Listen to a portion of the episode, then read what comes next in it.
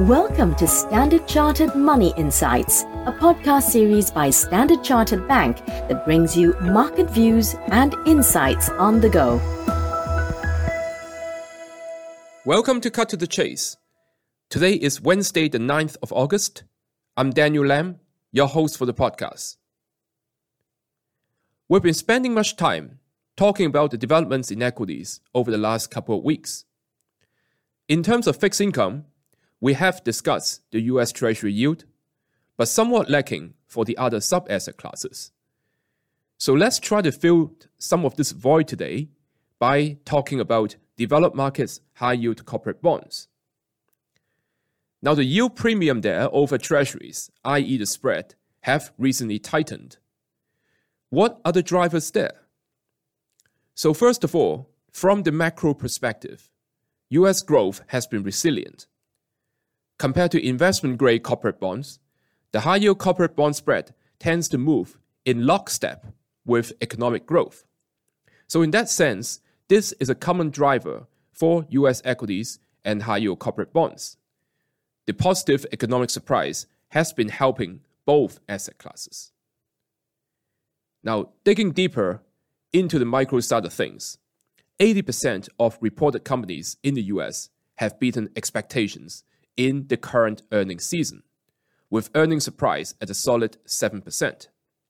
So this helps soothe concerns about the company's ability to earn cash, to meet coupon and redemption obligations. Looking at credit worthiness, credit metrics have been deteriorating, but from a high starting point.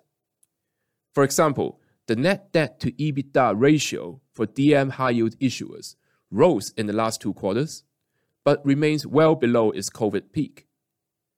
Moreover, many companies front loaded borrowing prior to the start of the central bank rate hiking cycle, cushioning the impact of rate hikes.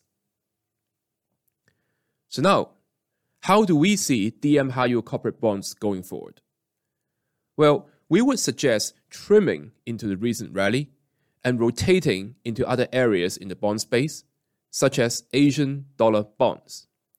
This echoes our idea to rotate some exposure in US equities into Asia ex Japan equities. Data suggests that US recession risk is likely delayed but not averted.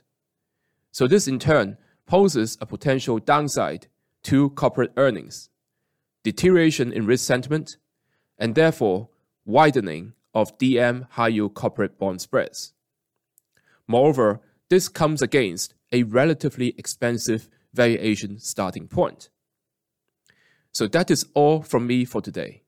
As always, if you enjoyed this podcast, please don't forget to rate and like it. Thanks for listening, and we wish you a happy day ahead. Thank you for listening to Standard Chartered Money Insights, a podcast series by Standard Chartered Bank. For more details on the latest market insights, subscribe to Standard Chartered Money Insights.